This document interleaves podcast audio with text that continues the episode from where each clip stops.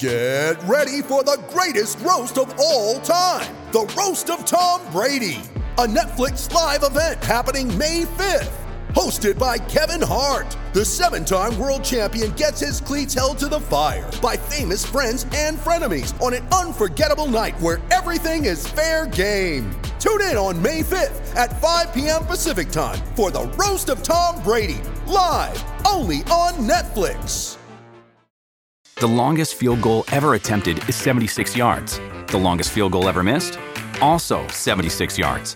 Why bring this up? Because knowing your limits matters, both when you're kicking a field goal and when you gamble. Betting more than you're comfortable with is like trying a 70 yard field goal, it probably won't go well. So set a limit when you gamble and stick to it. Want more helpful tips like this? Go to keepitfunohio.com for games, quizzes, and lots of ways to keep your gambling from getting out of hand.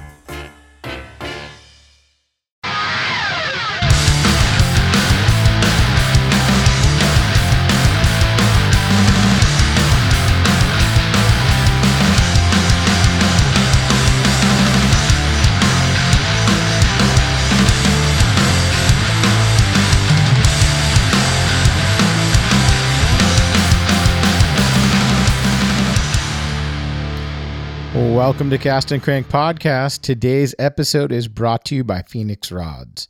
Today we have Josh Jones. Um, Josh is one of the guys from Texas has been killing it.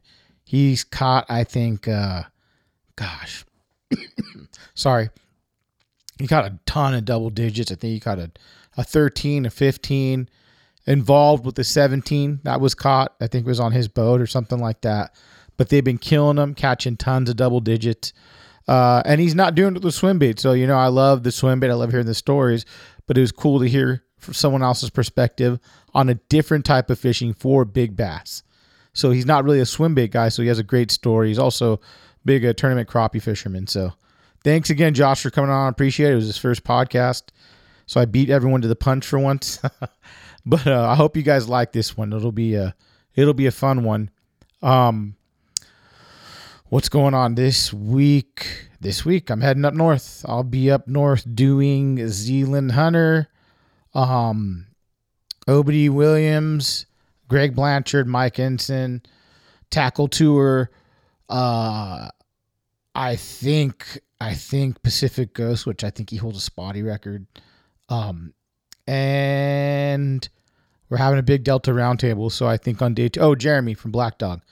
I think we're gonna do a history one where I go to his his house and we pull up some old stuff and we do the same thing we did with Jim Mason. But he's also we're gonna dig into all kinds of topics we've been talking about the last uh, couple months. So I think that'll be really fun. So I, I, think I'll be doing about six episodes or seven episodes up there. It's gonna be a ton of fun. I think that Saturday we're gonna be barbecuing. So if you live up that way, you want to stop by Caesars and grab some gear, hang out, be involved, part of the Delta Roundtable. Just if you have a question or anything like that, I'm also going to make a post this week because I want to get uh, some good questions about the Delta Roundtable from anyone that's going to be up there. I'm not sure the whole lineup yet, but I want everyone to be involved. So uh, that'll be happening. I got something, a new idea I want to try. I think it's going to be pretty funny. Uh, I'm going to announce it probably in the next week or two. I'm going to try it out, see how it worked. If you guys like it, we'll keep doing it. And check out the YouTube. I've been on top of it. So if you guys want to see, I'm thinking two episodes a week on YouTube, please go check it out and subscribe. Give us five stars on iTunes and Spotify. And I'm going to be trying to work on a new hat, uh, the new logo. So the Goonie Cast and Crank logo hat with a patch on it. So I'm that's the plan. We'll see how it works. But um, you can check out the website. There is some gear left on there. Please support us that way or buy Phoenix Rod. That's another way you can support us. So uh, please check all those things out. If you guys are up north, come by Toxic on Saturday. We'll be there hanging out. And uh, that's about it. Hopefully I go get redemption on that um that big big largemouth that Caesar put me on that I broke off the split ring. So I'm hoping to get a big bass when I go up there. I'm gonna try to fish two days. So uh, we'll see how it goes. Thanks for listening. I hope you guys like this one. It was great. Thanks again, Josh. Later.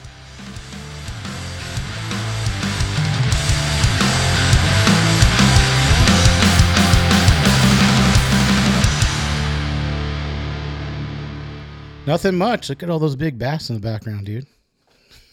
Even on a tear, dude. yeah, it's it's been fun, dude. um, so welcome to Cast and Crank podcast. We have it's Josh Jones, right? Yes. Okay. Um, I noticed Josh on Instagram lurking like everyone else, and I saw you pulling like 15, 17s out of uh, what lake is it? Uh, OH Ivy has been the main one. Okay. And what? Uh, I guess talk about where you grew up. Where'd you kind of grow up at? I've been all over. I grew up in southern Arkansas. I graduated high school in Kiefer, Kiefer, Oklahoma, uh, right here outside of Tulsa. So, yeah, man. I mean, I, I've been to Phoenix, to Chicago. I've been all over, but I kind of grew up in Arkansas and and graduated here in Northeast Oklahoma. So you kind of cut your teeth fishing ar- locally to Arkansas. What are some of the lakes you kind of Yeah. like learned on? Man, we grew up on the the Oxbows, uh, right off the Ouachita River. Um, Georgia's Anderson Tate, um, all the way down to Paraguay, English Bead. No one really even knows where those are. Those are in the middle. a lot of them you need four wheel drive to get to, uh, and it's kind of the the flat bottom with the paddle type of deal, you know. So we would just go to catch two and three pounders to eat and head home. You know, I never expected I would have a a wall full of bass. You know, eight pound where I came from were huge. You know, I actually have one here that's right at seven and three quarter pounds. I caught when I was six, and that was like the biggest bass anyone's ever seen. So In that area, that's like a that's like a nice bass in that area. yeah, and and that was the one bass that I can remember us not actually eating. That's what I was going to ask you. I'm like, did you eat that one? No, you know I what's remem- crazy? The, the crazy thing is like on the West Coast, so frowned upon, like so frowned upon to eat largemouth. I don't give a shit. I don't Yeah. care. Like to me, it's like I, I get if it's a breeder and it's huge and we're gonna put it back, but if you kill some bass, I mean, you pay for your license. you should be able to do that. I had a meeting with the Oklahoma Department of Wildlife today, and they're like trying to get people to eat fish because there's too many small ones. And our whole lives, you know, for the most part, we've been told, don't eat bass, don't eat bass, don't eat bass. And now they're like saying we need to eat all these bass, you know. Not saying take the biggest fish out of the lake, but but they're wanting to eat, you know, 12 to 16 inch fish, I think. I mean, and I just don't want to mess with them. If I'm going to eat fish, it's going to be a crappie. You know what I mean? See, I, I- don't eat any. fr- The only thing I eat is stripers. I'll eat stripers, and that's about it. And everything else is saltwater. You know. Yeah. Well, we're not that fortunate here in Oklahoma. we got some. Uh, That's cool. Um, so do you try to be involved with kind of like the fishery somewhat where you live? Man, not really. Uh, I kind of called them out. So I don't even have really a big following on Instagram. I, my main following's on Facebook. Okay. I've kind of called them out over over time about basically how they suck at their job, and uh, you know it got a lot of attention because of how many people it reached, and they wanted to have a meeting, and and I thought it was genuine. I, I, they were like, I, "We want to know how you can do better," and this and that. And I went down there and met with them today for hours. You know that a lot of nice people, and they're trying their best with what they have, but it was just them grilling me the whole time, basically saying they didn't straight up say they don't want me to bash them anymore, but that's exactly what I was there for, for them to show me how well they're doing. Because I've been catching all these giant fish in Texas. You know, most of them I've caught right at 70 double digits in the last two years, and probably 40 of them came from Texas, you know, in the last year. So how far is Oklahoma from Texas? I mean, it's it borders Texas, but the lakes I've been fishing from my house is seven hours. Are you living in Texas and in Oklahoma at the same time? I mean, I got a family here. My house is here in Oklahoma, but I mean, I've been just traveling back and forth for the most part, you know, and um. It it sucks because I got a, a kid. But damn, man, I mean, when you catch 15 pounders in Texas, are you gonna stay in Oklahoma and catch seven pounders? You know. And I've caught some double digits here, but it ain't nothing like Texas. No one's gonna want to travel here to fish. You know what I mean?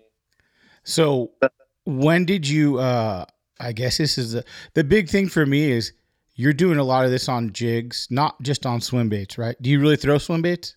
And I don't. I'm getting into the swim bait game. I'm really horrible at swim baiting. I'll be honest. I want to join the cool kids club. I want to. I've tried to throw swim baits. I'm just not good at it. I, I mean, I, I had a couple opportunities at 13 ca- plus caliber fish, you know, 13 pound plus, and I missed them both on swim baits. Um, my style of swim bait's like a 3.2, you know, just a Contact. little head. But I've been throwing some some eight inch swim baits with some some glide baits, but I'm just not good. I mean, I'll be honest with you. Well, I, the thing that caught my attention when I kind of w- saw what you're doing is a lot of the guys that are catching the really big fish are throwing swim baits, but you're the kind of black sheep that's throwing jigs and I don't know what a rigs or whatever else it might be. Here in the fish's mouth. Let's see if I got another one. I don't have another one. Uh, here, I'll get it real quick, and I'll Great, show you Yeah. a lot of these fish on. Uh, ow. So this, this is the exact bait. I got my lawn chair here upstairs. This is the exact bait I caught a fifteen ten on. Um, no trailer at all. It's just a divine swim bait or swim jig by Six Sense. No Now- trailer. No trailer, dude. No. so I, I don't even know the number. I would I would be a fool to even try to guess. But I'm I'm just gonna throw out a number. I've caught just since June probably sixty or seventy five bass over eight pounds on this. I mean, this has been my most consistent bait actually since May. No trailer. I cut the weed guard off because I'm using forward facing sonar you're not going to get hung up. I have not lost a single swim jig. So I caught, I got a 1510 I caught in December. I've never lost a swim jig in my life. So I threw this thing another probably three weeks and I was fishing with my buddy. I was like, you know what? Maybe I should keep this thing. It's kind of special. You know, it caught a giant bass. And he's like, yeah, you probably should. So I retired it because I didn't want to lose it. What what gave you the idea? So like I guess first, what made you want to travel to this lake to catch the big fish? Uh, well, so Ben Milliken found it last February.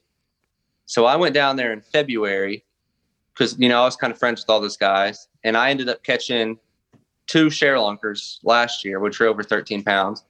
I had, let's see, in eight days, what was it? I, I lost count. I caught several. And in eight days, I caught over 20 double digits. I caught a 1540, a 1320, a 12.2, nine more over 11, and some more tens in eight days. And that was this uncharted territory where no one's fished, you know, and the lake's not that good anymore. Um, but I Press- did end pressure, I'm sure, right? The just too many people now. yeah, man, lots of pressure. Uh, and I don't know necessarily. I mean, I don't even know. I, I think the fish are definitely doing stuff different than they did last year. They were schooled up. You could find a hundred in one spot, but it ain't like that now. They're just scattered out. Uh, but yeah, I ended up. So I had a good spring. Summer went. I fished a lot. It sucked. Fall, it kind of sucked. And then I was bored one December day, and I was I called my buddy up in Texas. I said, "Dude, you want to go to Ivie?" And he said, "Yeah, man, I'll meet you there." We had a day and a half, and uh, went down there and caught a 15 pounder, dude. I mean, it was. Pretty, I mean, that lake is just something special. You know, it's it's it's the best lake in the world outside of California for catching big bass for sure. So when you started going down there to catch the bass, were you kind of undergunned on gear? Because you're probably used to catching eights or sevens or tens. And 15, so I went down there. So Milliken texted me and it's like, dude, we just had an epic day. I said, okay, I'm on my way. I went down there the next day. I didn't think I was going to catch a big bass. You know, I'm, I'm used to these eight, nine, 10 pounders here in Oklahoma. So I went down there and five minutes into it, I had two eight pounders. So I was like, dude, this place is nuts. You know, I'm taking pictures of eights. I'm like, you know, eight pounders big.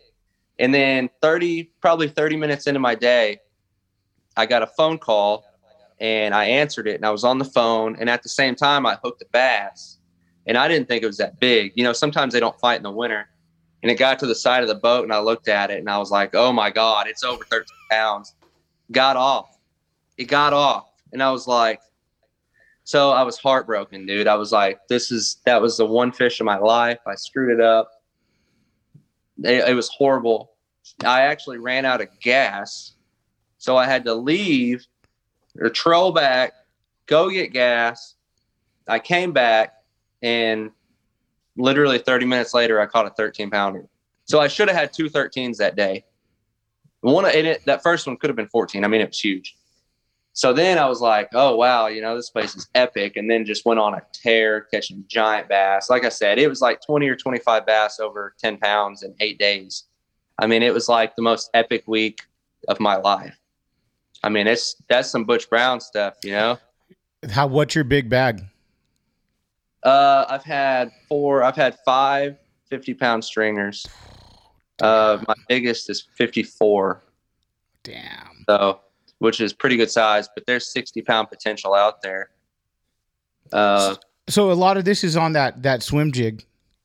no, That's that- it. Or were you were you learning how to like? Did, were you, are you a really good jig fisherman? Is that your deal? Like you love jig Uh, fishing? those, so those fish run A rigs. Okay. those 50 pound stringers was on a little lake here in Oklahoma. Um, this bait, and this, I've never even told this story. So I found this bait. So I'm sponsored by Six Sense. I, I was like, okay, I got to go get some content. I got to go catch some fish. I found some fish the night before and I caught them on a spoon.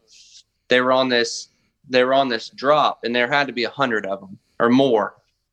There, there's probably two or 300. So I go there the next day. I'm prepared. I got my video, you know, my GoPros. I can't catch them. They're there. I can't catch them.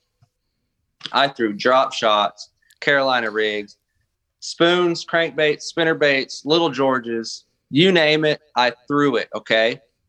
So I said, man, I'd never used a swim jig in my life, only at night. So I'm a crappie fisherman. Yeah, you guys probably don't crappie fish. they do. We do a little bit of it, not not much, but there's tournaments, some small ones. I think they're So- up north more. Yeah, Clear Lake. So I found a crappie jig, a quarter ounce head with a two aught hook, and I was like, man, I'm gonna try this. Started whacking them, dude. Caught an eight pounder, caught 80, you know, something stupid. So I can't, I don't know if it was that same day. It wasn't. I came home and I was like, I got to find something that I can catch these on. And this, I rummaged around in my box and I found a swim jig and I was like, that's not much smaller than the crappie jig. I'm like, dude, that that's literally the same size as the crappie jig. And when it's going through the water, it's it's like like that, you know. Yeah. So it's profile. I'd always use these with trailers. So the trailer was kind of defeating the purpose of trying to get that small profile. I went back, rest is history, dude. I caught tons of eight pounder. I mean, dude, So, did, were you Yeah. sponsored at six for with uh, Six Sense at the time? Yes. So that's why I was like, this crappie bait's not going to help them at all. Plus, I was like, dude, I'm about to win every tournament in America on this crappie bait. You know, I was like, I'm going to keep it secret. I'm not going to say nothing. And, uh, anyways, yeah, that was short lived. I don't even know how I caught them that day, but I discovered the swim jig and I straight pounded them, dude. All here in Oklahoma, all summer long. I caught my first double digit in the summer. I'd never done that before. I'd always caught them in the winter. Yeah. Uh, caught numerous nines and eights. And, I mean, it was pretty epic. Got most of them on video. Um, so yeah, man, I was trying to just for so long. I all I heard was, and I never really videoed my catches last year. Wait, yeah, it was last year, 2021. I never really videoed, so I had this stigma that I'm out here snagging all these fish on A rigs, you know Mhm. and then started showing videos just hammering them on the swim jig with no trailer. Yeah, I'm blowing people's minds, you know. Did you, did you get a lot of crap for that? Like people thought you're just dropping a rigs on their heads and kind of snagging. Yeah, and they tried to discredit what I did because I'm using forward facing sonar with a, an Alabama rig. You know, I heard that for a while, and that 1510 was like a huge weight off my shoulders because I had it on video. The swim jig was in its mouth. Man, even the game wardens, the wildlife department in Texas was accusing me of snagging. No Like it- way. I, I swear, like they, because what I did had never been done before. You know, So let me. So you're you're dropping the a rigs on these fish, kind of. I mean- like, how how Well- deep are you going? Well, I caught a 13 pounder in 80 foot of water, 40 foot down, and I've caught them in 15 foot of water. I mean, it, there's just, you never know where they're going to be. And that's something else, man. I kind of pioneered the forward facing sonar, at least in my area for crappie. And these crappie are just out in the middle of the lake, just random. I just won a crappie tournament last week on Lake Fork. These crappie are just wherever. And over the years of fishing, I just always saw these bass. And one day I was laying in bed and I was like, man, I, I'm going to go try that bass. I'm going to go bass fishing. And I so, went out. So, so real quick, you're not like a, like a, you're a crappie fisherman. Would you consider yourself more of a crappie fisherman than a largemouth? I was bass fishing my whole life, and probably I'm 34 years old. Probably when I was 24, I got real hung up on the crappie, and I just loved crappie fishing. You know, that's all I did was crappie fish for years. And then forward facing sonar came out 2015. I was a beta tester for Garmin. So I was one of the first ones that had ever used it. No one knew what they were doing. I mean, the Garmin guy, I remember the day he gave it to me. He he gave me this and he's like, "Hey, this is live sonar." And I was like, "What do you want me to do with it?" And I swear to God, his words were, "I don't know, you'll figure it out." Like I was like one of the first to ever get it. So I'm out here trying to figure it out, learning it, whatever. I learned it for crappie, dude. I made a name for myself crappie fishing. I went out, started fishing some tournaments. I was winning every single tournament I entered. And people started finally taking me serious. Went out, won numerous national events, national championship, and I just got bored with it because all the people hating, you know, and I'm just like, dude, I'm on bass fishing. Went out bass fishing, and dude, it's just been, I mean, epic. I don't even have. I bet I've, I bet I've caught 400, maybe 500 bass over eight pounds the last two years. So but, how does how does the the crappie play into the, the whole? I guess more how does the forward facing sonar? Because since you're kind of like one of the first beta testers of it, how did that change the game when you first got it? And uh, how was it reading the structure? Like break that down a little. I mean, so I didn't have an instruction manual. I didn't have YouTube. I didn't have nothing. I had to I had to find out how to use it the hard way, you know, staring at the screen for hours and hours and hours. And for the first, you know, couple years, I even tried to bass fish with it. And every single bass I saw just followed the bait. And I was just like, dude, this ain't bass. You ain't gonna catch a bass because they all follow. And then the crappie thing just blew up, man. And and here in the Midwest, I mean, everyone was just forward facing sonar with crappie, you know. Even the professional bass anglers were calling it crappie scope. You can go back. I'm sure tons and tons of views. They call it crappie scope because they really didn't think it was useful. And then that one day, man, I was just laying in bed and I just said, I'm tired of crappie. So many haters, so many, just so much drama. And I was like, dude, I'm just going, I'm going bass fishing. So I went bass fishing to a local lake by the house. And I was running a GoPro the first day I ever did it. I turned the GoPro on. I backed in the water.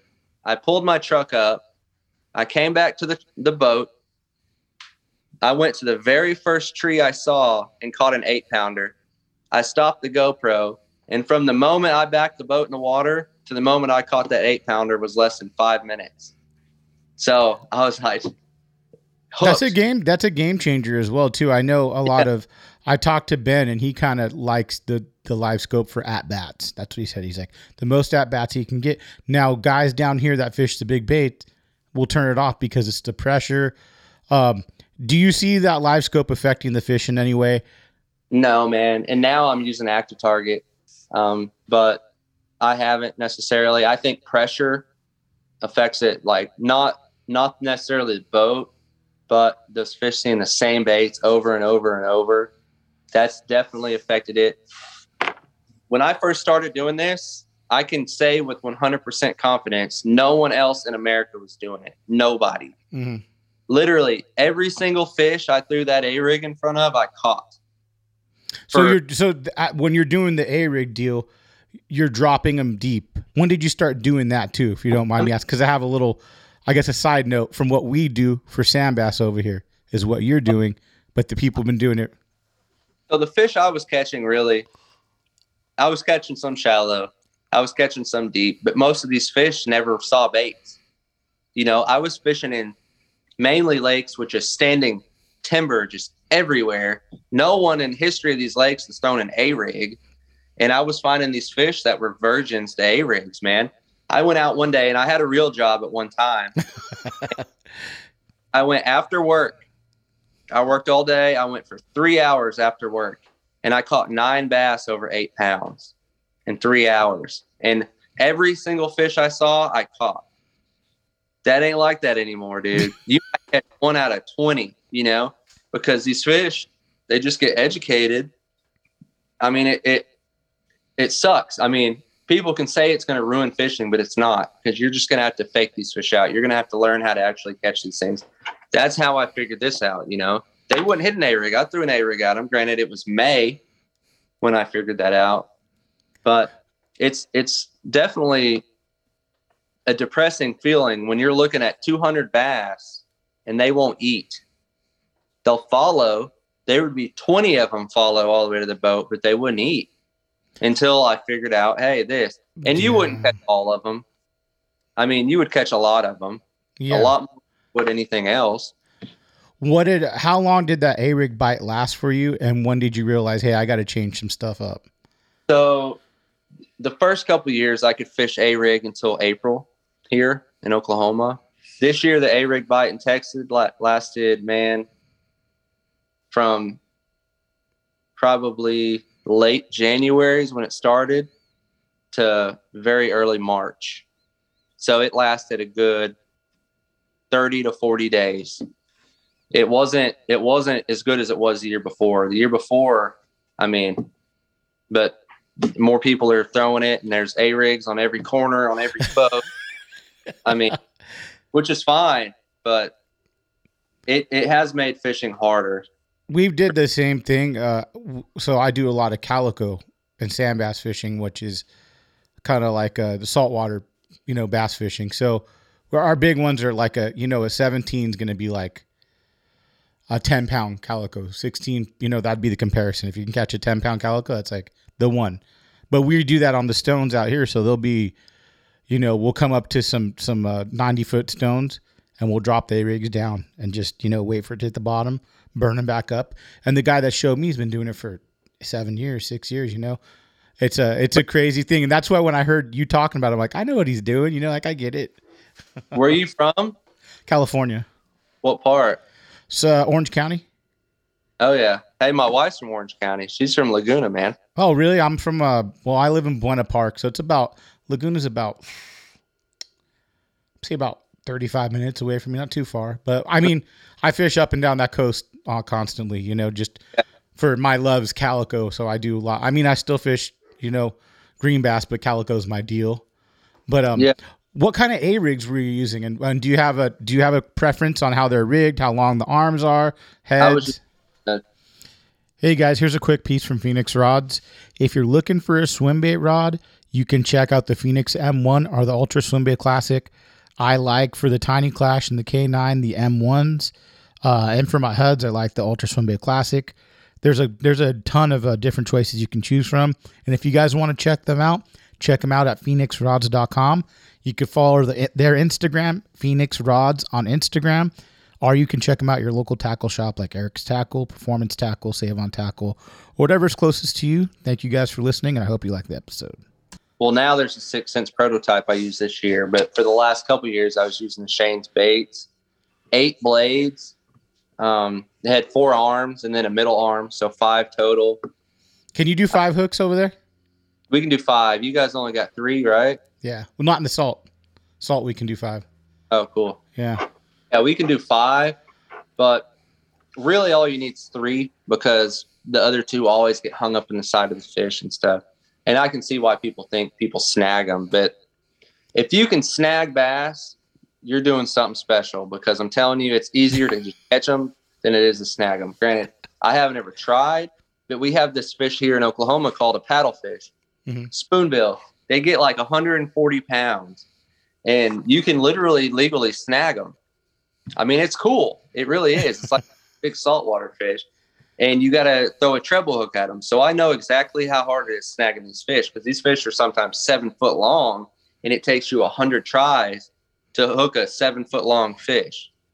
So makes sense. So you, I mean, were you putting out videos and and or did people start giving you shit when you just started take putting pictures up? Because uh, from one talking to you right now, I feel like you kind of need you felt like you had to clear your name a little bit because you people were saying, "Hey, dude, this guy's snagging." it I didn't necessarily feel like I needed to, but it was nice to actually get some video out catching. I caught a 14 pounder on video. I caught a 15 pounder on video. You know, that not only helps me, helps my sponsors, but it helps these other people. Like, hey, they they can't. Even though that I know the videos out there, they still probably accuse me of snagging. But they, you know, now now you can see on the forums people actually standing up for me when someone accuses me of doing something shady, they can be like, hey, this video like shows he's not, which I don't even care about all that stuff. But when when the law gets involved and when you know they're like legit thinking you're snagging them. Did you have did you have like the Texas like the DFG come and go, hey, you snagging I, these fish? So one of them, so I got checked by a couple game wardens in Texas, and then 30 minutes later, a couple other game wardens showed up, and I said, man, your buddies just checked me. You, you, know, I'm good. And they're like, well, we need to check you again. And then he insinuated that I'm just over here jerking up and down. And he's like, have you been snagging these? All, all we see is you jerking. And I was like, no. I mean, I had clients in the boat with me, you know, because I'm, I teach people how to do what I'm doing. And, anyways, the game, come to find out, the game wardens, or one of them, it was his local lake and he was mad that I brought all this attention. And it wasn't even me; it was Milliken, and I. so the guy left, and as he was trolling off in the game warden boat, he says, "You're that ShareLunker guy, aren't you?" And I, I nodded my head, yeah. And he said, "You see all these boats? Thanks a lot." Like it was just a bad deal, man. So you like, got you you and Milliken kind of. I mean, you guys both got put in the limelight because you're catching big fish. Number one, yeah. and you're you're an out of towner, so they're probably like, "This guy's coming, bringing the attention," you know, and they don't like it. Now, do you remember how much attention it brought when you started posting these fish, or your client? I mean, you got a job. That's your job, being a guide. So you got to post something. So, so did you start? Did you start seeing the people kind of come in? And I'm sure Milliken said the same thing. It was a ghost town, depressing cabin fever. I'm gonna kill myself. This place is like depressing. It went from zero boats to literally 750 in a week. That's One wild. week. I mean, epic. The day that I caught the 15 and a half pounder, there had to be a thousand people on the water. You know, 700 boats. Some boats had two people, some had three. There had to be a thousand people on the water. And it was just an absolute shit show.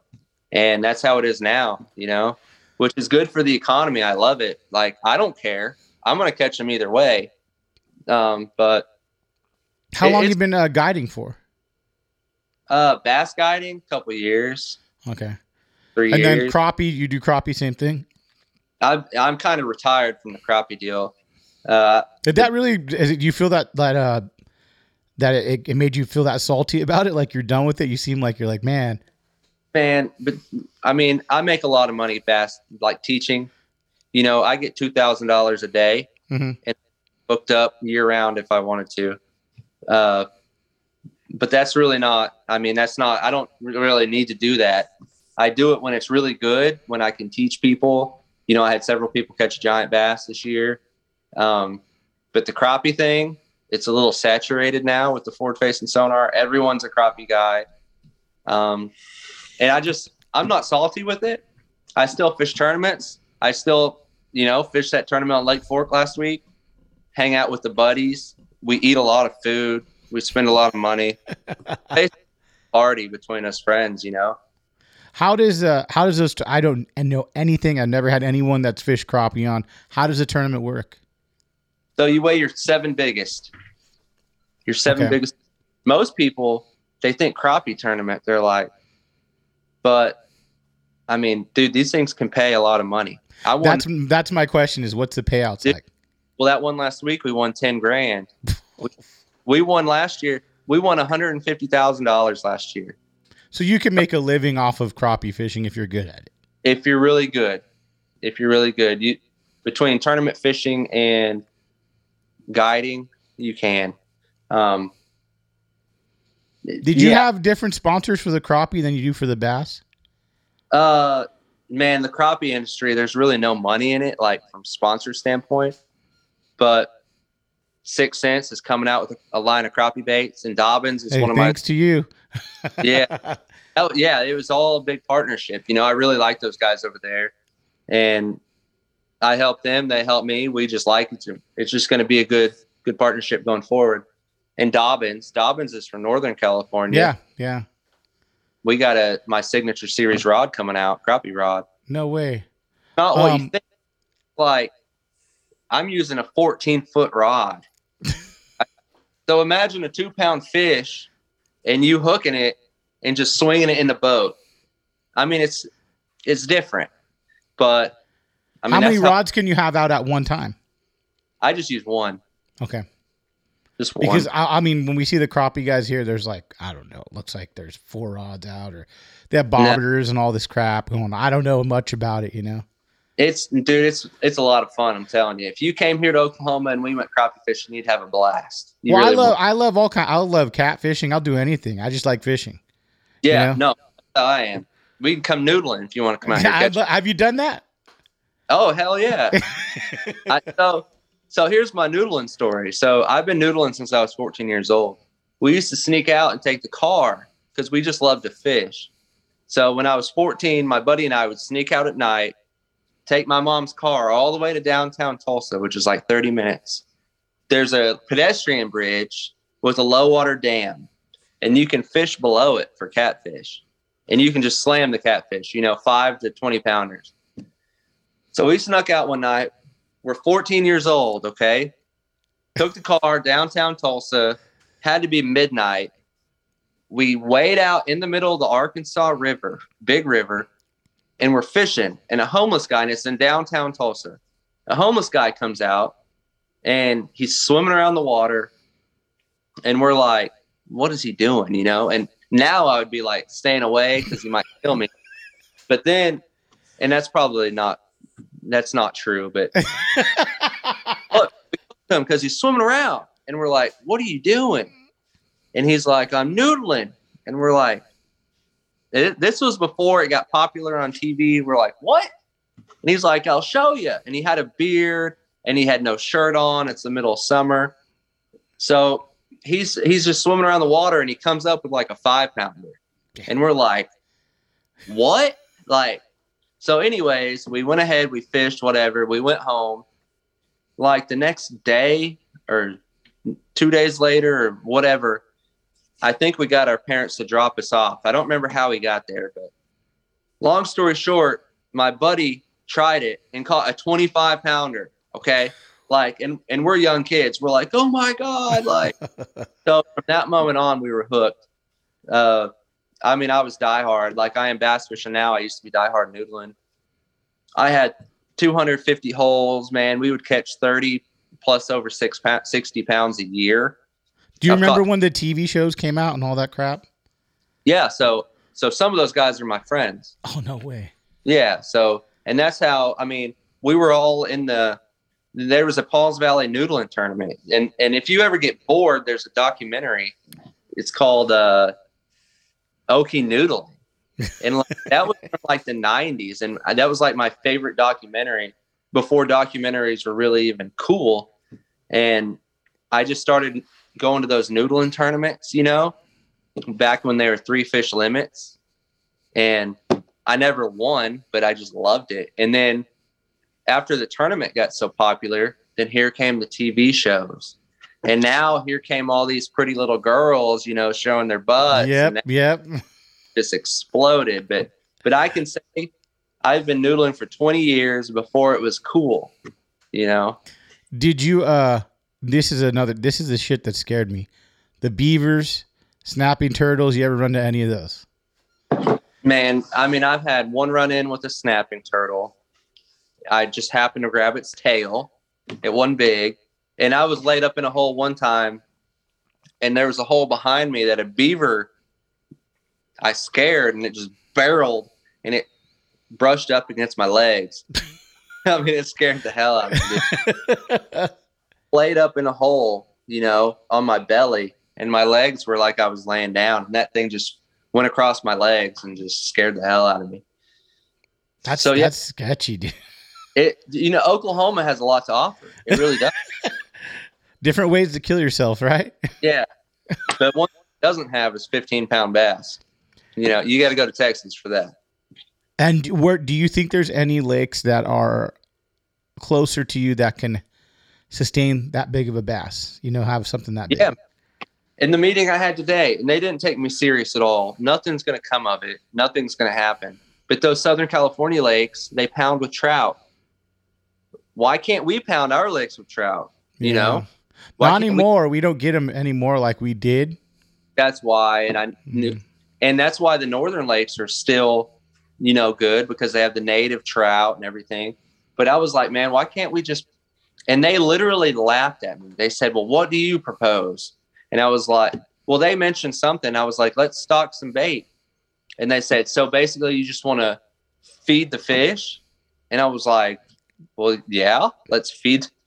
And and they asked me what I proposed, and I was like, man, how about we just focus on some smaller lakes and just pound them with trout? And they literally laughed like I was an idiot. I'm like, yeah, why am I even here? You know. So, but do you they, do you do you think that having the uh, smaller amount of fish, too many small fish, is kind of messing up the growth of them? Man, I don't know. I think if we got enough bait in these lakes, I mean, we got some shad, but we don't have the luxury of native trout. We don't have the hitch. We don't have any of that cool stuff. We just have shad and some bluegill, and we don't even have a lot of bluegill some of these lakes have really no shad. So Oklahoma, that we just don't have any money. Mm-hmm. We're never going to be Texas. Obviously, California probably doesn't have money if they don't put trout in those lakes anymore. I don't think. I think they're just such a uh, disconnect between the DFW Department of Fishing Game and the anglers. It's like we lose, like we lose our coastal. We lose some of our coastline. We've lost. We have MLPA, so where you can't fish a section of the coast that's amazing, and they cut it out. You know, or we have islands we run to for calico as well, and there's mom deserves the best, and there's no better place to shop for Mother's Day than Whole Foods Market. They're your destination for unbeatable savings, from premium gifts to show-stopping flowers and irresistible desserts. Start by saving 33% with Prime on all body care and candles. Then get a 15-stem bunch of tulips for just $9.99 each with Prime. Round out Mom's menu with festive rosé, irresistible berry chantilly cake, and more special treats. Come celebrate Mother's Day at Whole Foods Market. With Kizik hands free shoes, motion sounds something like this. Kizik helps you experience the magic of motion. With over 200 patents and easy on, easy off technology, you'll never have to touch your shoes again. There are hundreds of styles and colors, plus a squish like nothing you've ever felt. For a limited time, get a free pair of socks with your first order at kizik.com slash socks. San Clemente Island, which is about a, a, about a two and a half hour drive in a boat with like a 300 on it, a center console. And, but it's like Disneyland for bass, for calico bass fishing. You're catching six. So why do don't they start trout?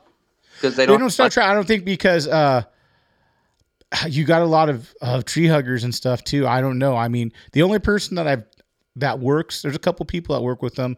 I had this guy Stefan on. He works with the DF, DFG. Uh, Mike Gilbert does some stuff with the DFG. But I mean, I guess it's just voicing your opinion and getting enough people. But it, it's hard, you know. Everyone. I mean, like you're trying to do something positive. I'm sure other people do. Like Arizona has those crazy uh, golden algae blooms where it kills all the fish. Or the fish is just gone, you know. So it's like it happens. Different stuff happens in different places, you know. It's horrible. Uh, I feel like they were just looking out for themselves. They didn't really want to care about anything I had to say. They just didn't want to be blasted on social media because then they have to answer to a bunch of questions. That's the vibe I got.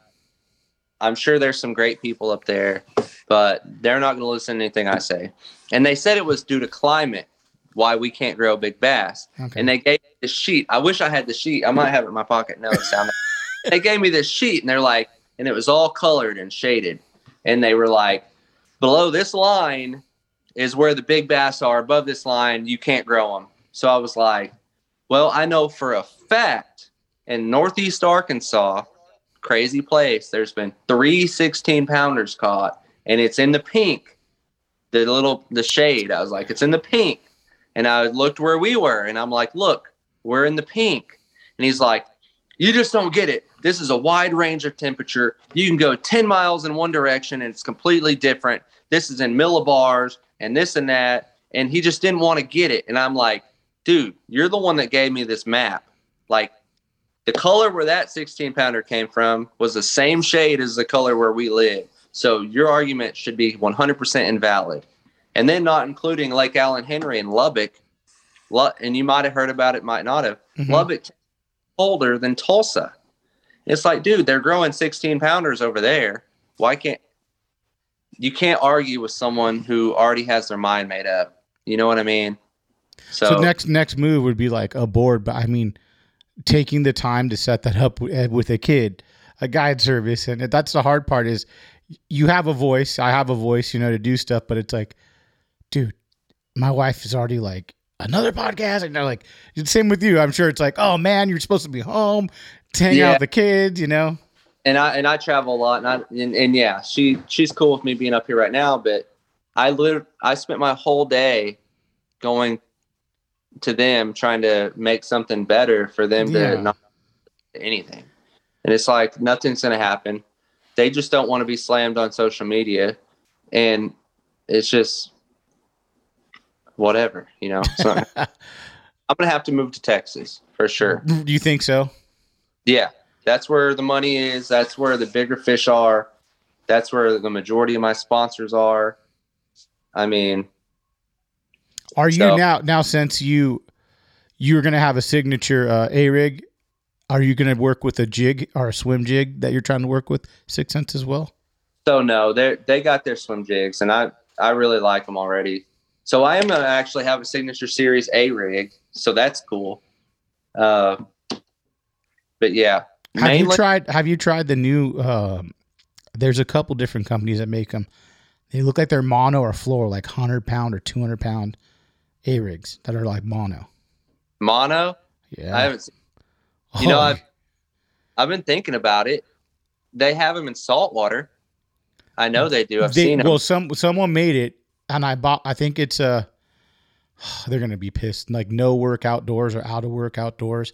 I bought one, and they're they're legit. Uh, and there's another company that's coming out with it, and I always wondered, man, I want I wonder how these things work. Like for the guys that are doing green bass. I mean, they do it trolling out in saltwater. I know. Yeah, yeah. But I mean, I'm just wondering how how that type of rig would work. It's always, I guess, like you said, something different, something new. If they if you can get Yeah. something new like that and drop it on the heads of the fish, it'd be like that'd be amazing. And, and in a couple of years, we're going to need it because we're not going to be able to catch a single fish on an A rig. I don't think. I, uh, that's that's the crazy part is like coming up with new new stuff, new you know, like something different to use. That you know, I think that's why swim baits. A lot of guys will go and they oh we have this different shape, you know, HUD or whatever it might be, but that's a whole nother thing, you know. and the lifespan of a bass is much greater than really any other fish that we really try to fish for. Uh, I mean, these suckers can live 13, 14, 15 years.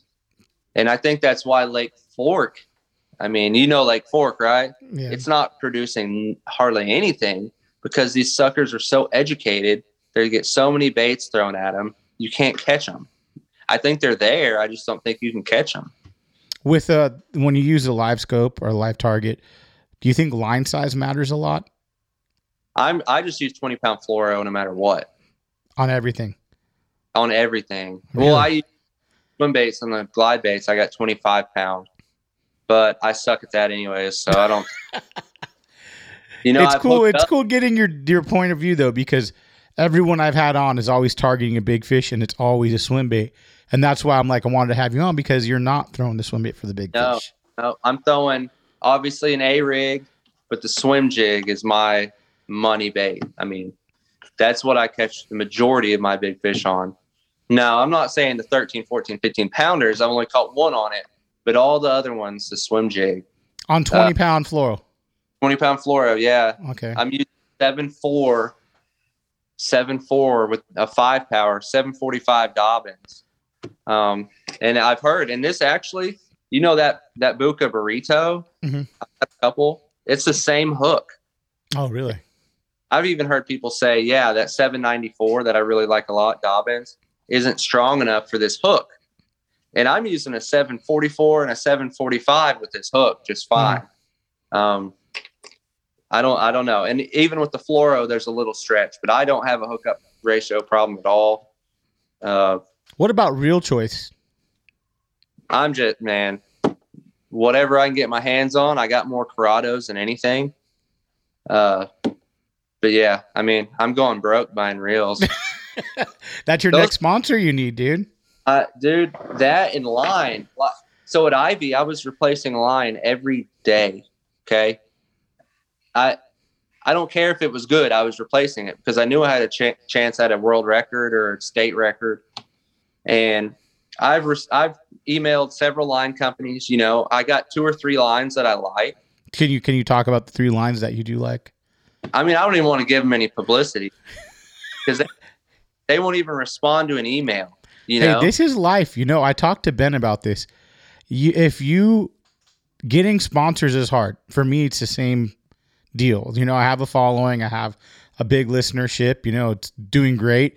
But if you're not a certain cut, they really don't want to fuck with you. you know, like that like one of the guys, here's what's sad. One of them reached out to me. Okay, he emailed me. Great fish, giants, you're catching giants, you're doing great. Let me know. So I called my buddy and I was like, How do I respond to this? And I responded and I was like, thank you, uh, you know, whatever. And I didn't ask for nothing. Okay. I just put in like how many views I get a month and how many interactions I get before he even had to ask. And mm-hmm. I never got a response. I think he was a little shocked. I think straight up he knew, like, hey, you're gonna have to pay me or whatever. I don't know what he thought. Well, what but are you looking for though? I mean, you're you have a family and you have business, so it's like you yeah. you're looking for a paid sponsor. It's the truth. Like you got to make money. And I'm a little different because I've done well crappie fishing using a completely different line size, line diameter, different technique, and I've caught some giant largemouth.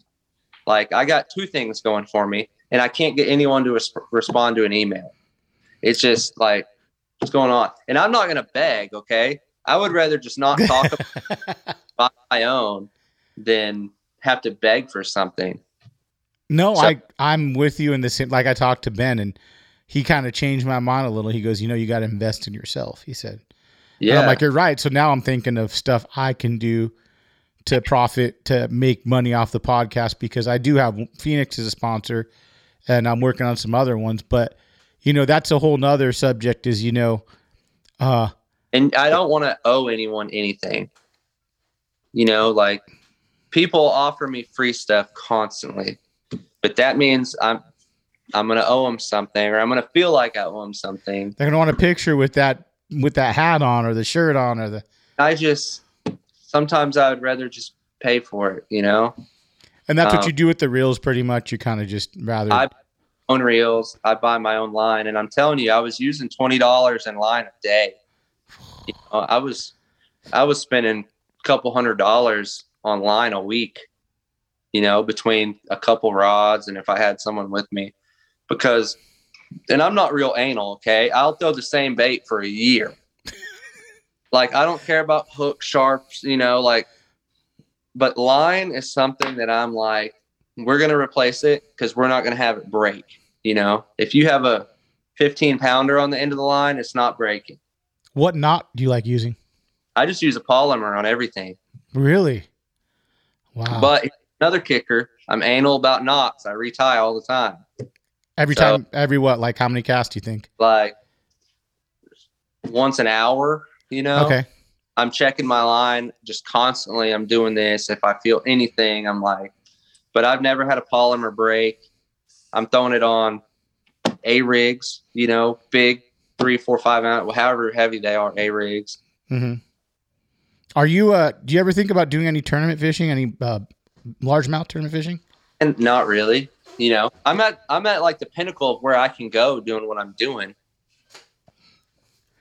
Well, you never thought. I mean, that might be like something.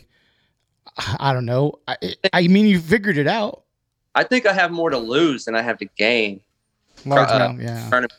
So you fished a couple tournaments. You know, I fished a couple. I fished a 250 boat and a 350 boat tournament, and I I finished second in one and eighth in the other. You know, I didn't get embarrassed. And that one tournament's actually I had a corporate job and I had knee surgery and I went out and it was a skeeter here on Grand Lake and I finished second, won five grand, not not life changing money, and I got fired for working while on disability. So that's what, oh, yeah, that's what started my fishing career, dude. Without that, I wouldn't be here. So thanks to the shitty company that fired me, like screw those people, dude. Um, I tell, you know, I catch big bass, I win tournaments, I always send to my friend that still works there, and I'm like, show Sean, which is my old boss. I'm like, tell him f himself, you know. um, so what's your what's the next plan? Like, do you have a plan as to how are you going to make your brand bigger, stuff, something like and that? Focus on you know catching big bass and trying to win some tournaments, crappie fishing. Are you trying to travel to different lakes to catch these bass, or are you just working on the one you're at? Uh, so I, I actually talked to the ODWC today and I had it all uh, wrote out and stuff. So I did the math. I'm traveling to different lakes. I've caught a 50 pound stringer on two different lakes, which is, I think, impressive. One of them was in Oklahoma. As far as far as I could find anywhere online or anywhere, it's the only time in history that's been done. I've caught a double digit on nine different lakes. No, 10 different lakes. Um, so I'm traveling around. You know, I caught a couple on Alan Henry, I caught a couple on Fork, obviously Ivie, and then all around here at my house, you know, I've just pounded them. But they were virgin fish, they were easy to catch, and I caught a lot of big bass. And it's not that easy now. And it's only been it's only been two years. And I are you documenting, uh, filming everything? Not everything. I just started filming you know, last year. So um, this is um, kind of all new to you, somewhat. Oh, yeah, the Instagram, everything. The Instagram, yeah. I mean, new. Like you can go on there. My wife used to do it all, and it wasn't growing. I had like three thousand followers, which it, hey, three thousand is three thousand. But I was like, you know what, I'm gonna take over. And now I just kind of I don't even know what I'm doing. I just I just figured out how to check messages on it the other day. like request, you know? Yeah. I didn't know there was an all request under most requested or whatever uh top requests. So I'm just learning. The the tagging and the sharing stuff, man, I have no idea. Which is, hey, you're gonna have to fucking learn all this if you want these sponsors, bro. Well, I got 130k on Facebook.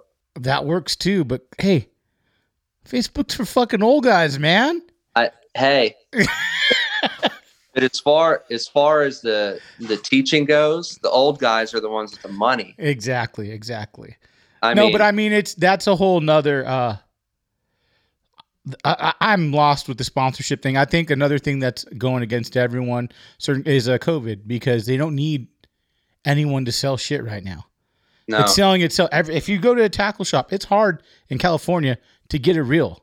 And yeah, they can't even get them from China. So it's like we don't need you promoting it. We mm-hmm. can't even. So that's a whole nother issue. I, am I'm, I'm probably yeah. within the next year you're going to be having people banging down the door. What about it being saturated? Is the fishing industry too saturated with people just promoting whatever they can for nothing? How many people have caught the big fish you have?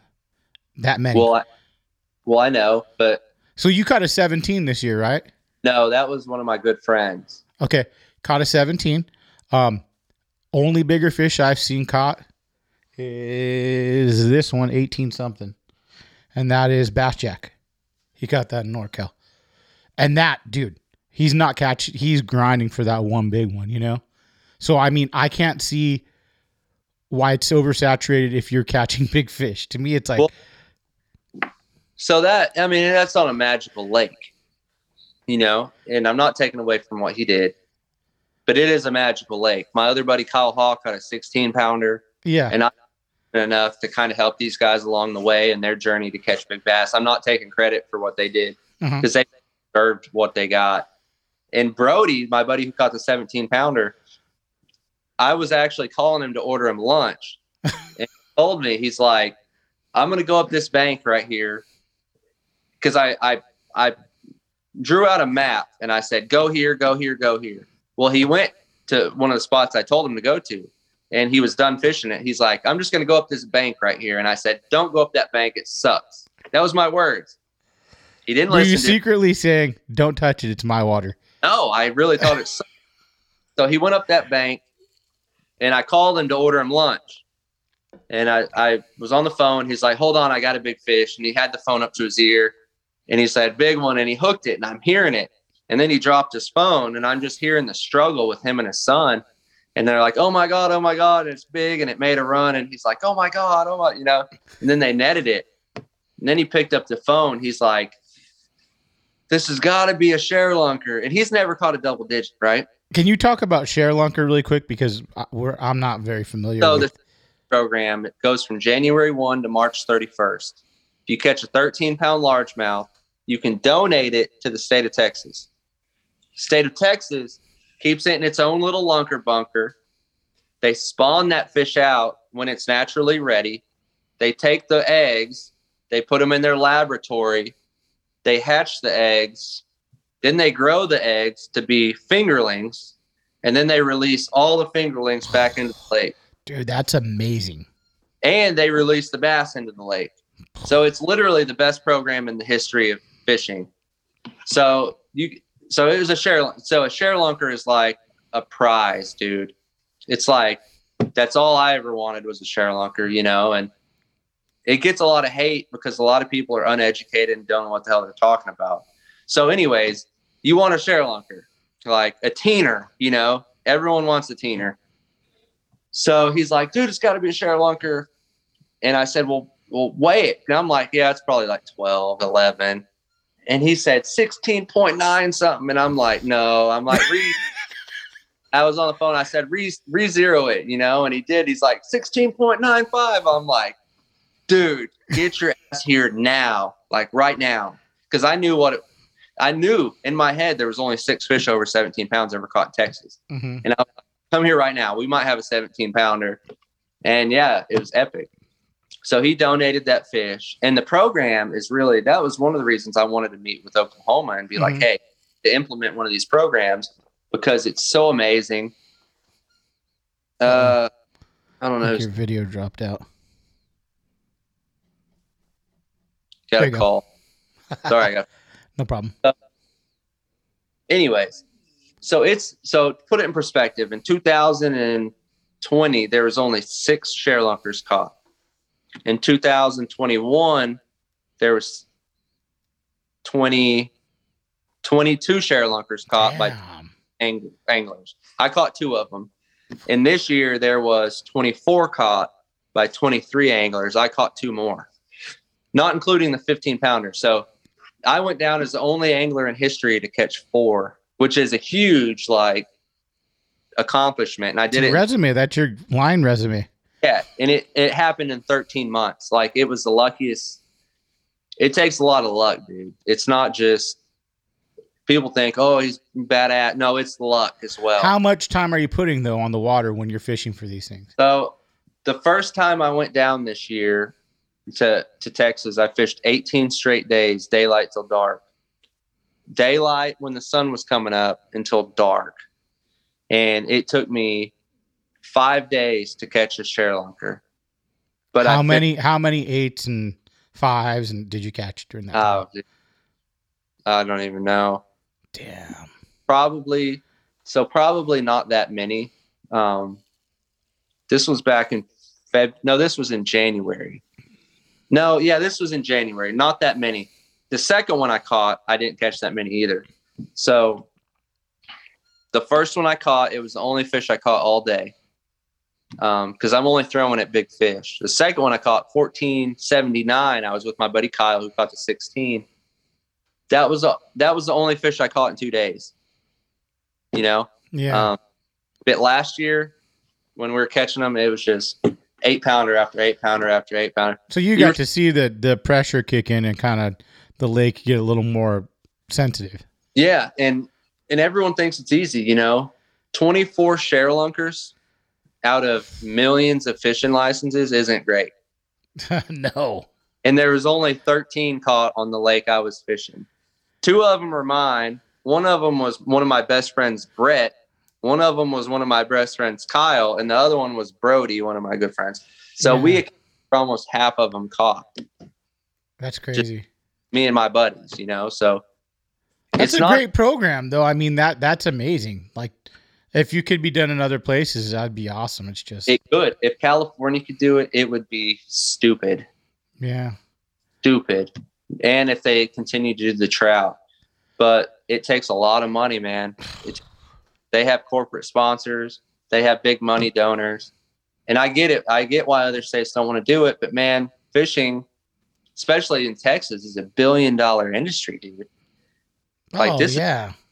Let's make some money. Let's not just watch other people sit back and reap the benefits of hard work. Yeah. I mean, dude, Oklahoma looked at me like I was stupid when I was trying. um what uh since we kind of talked about the A rig and that was your deal, what rod do you recommend from Dobyns that you like to use? so I'm throwing a 794 mainly. Okay. Um, so I, I've since started using a really, really light A rig, one eighth heads with four, no, with five arms. I'm throwing it on a 735 Fury because I'm not making super far casts. You know, I'm kind of just pitching it. The medium rigs I'm throwing on that 794, which is my favorite, and the heavy ones with three eighths heads that I'm fishing 40 foot deep, I'm throwing on a 795 Fury okay. you know, good good price rods. Two of them. The champion's a little bit more, but the champion, the champion, you can throw deep diving cranks. You can throw the medium swim baits, um, the A rig. I mean, When So you go out though, are you are you um you're not really changing baits up because you know what they want, right? no, I'm not. And go, man. Don't necessarily look at the videos from this year, but go to my Facebook, right? If you even have a Facebook, Yeah. and look at some old videos. Like I'm literally just pitching it. Some of them I'm pitching it 20 foot in front of the boat, like underhanding A rigs. I mean, it's wild. And I, that's how I was catching them on these crankbaits. I mean, really? yo, I forgot about the deep diving cranks, dude. I smashed eight pounds on that all summer.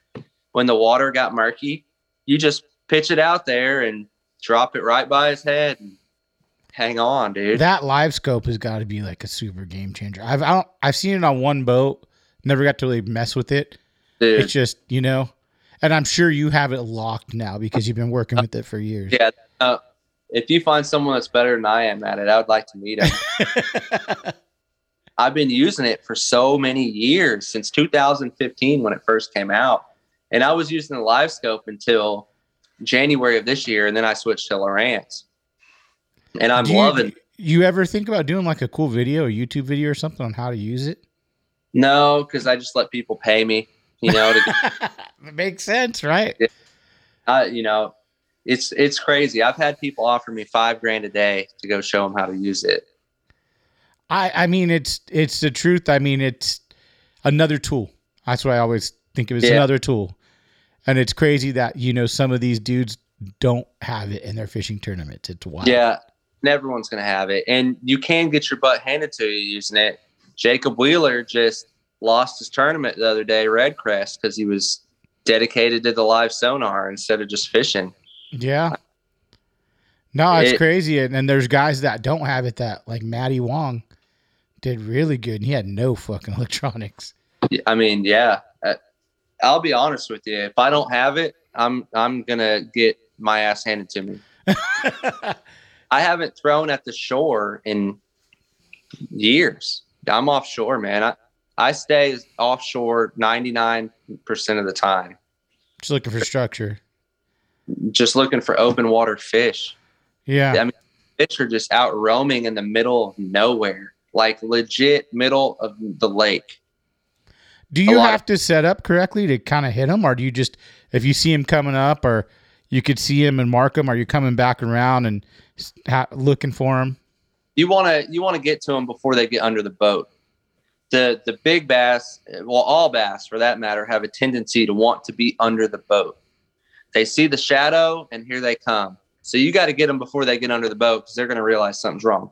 And I think they're getting under the boat. I think they see the shadow, and they're like, "Okay, bait fish, bait fish," and then they come up, and then they're like, "Okay, that's not bait," and then it's over. You're not going to be able to to spook a big bass and then catch it.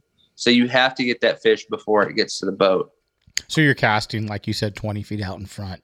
Well, so now if they I'm- do come, so now that's why I wanted you to look at those old videos. I was using a smaller screen. So now I'm using a 16 inch screen. So I'm throwing 70, 80, 90 foot.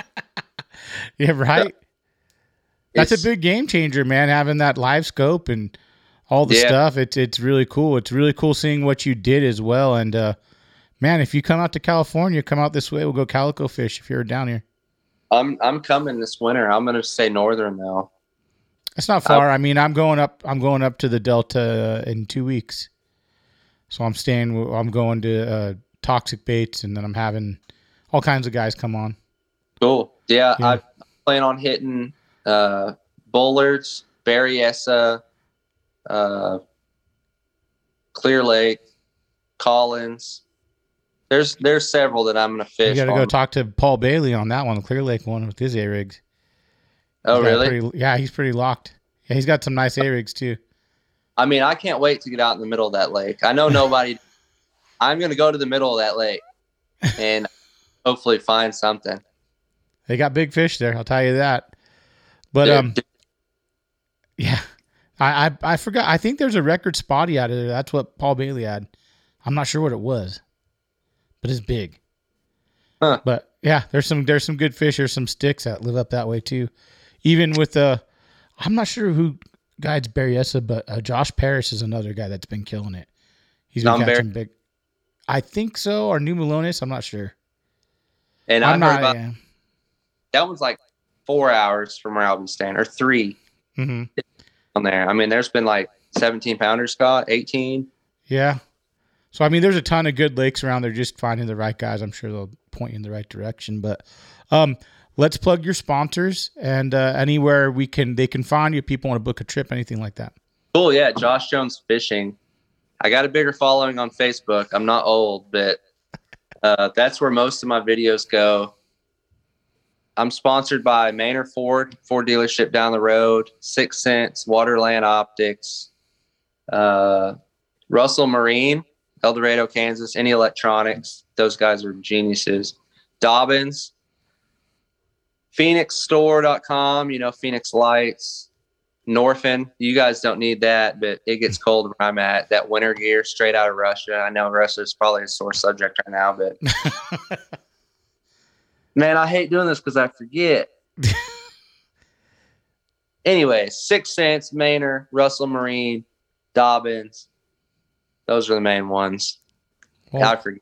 I can't. I don't have anything to look at. we'll tag him if we if you do think of anything. You could text me and we'll tag him on the Cool. on the episode. I appreciate you taking your time out from the Yeah, family to come on. Thanks, dude. Yeah. First podcast I was ever on, actually. You've never been I- on a podcast before? dude, I get like tons of requests, but I'm just so busy. And finally, I was like, you know what? I'm gonna do one.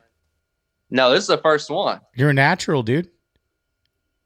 I'm gonna have to start going on more. I don't Hey, know. hey, hey, let me put this out first. Don't hey, don't double No. dip on me. Let me get this one out first. You're good. I got. I mean,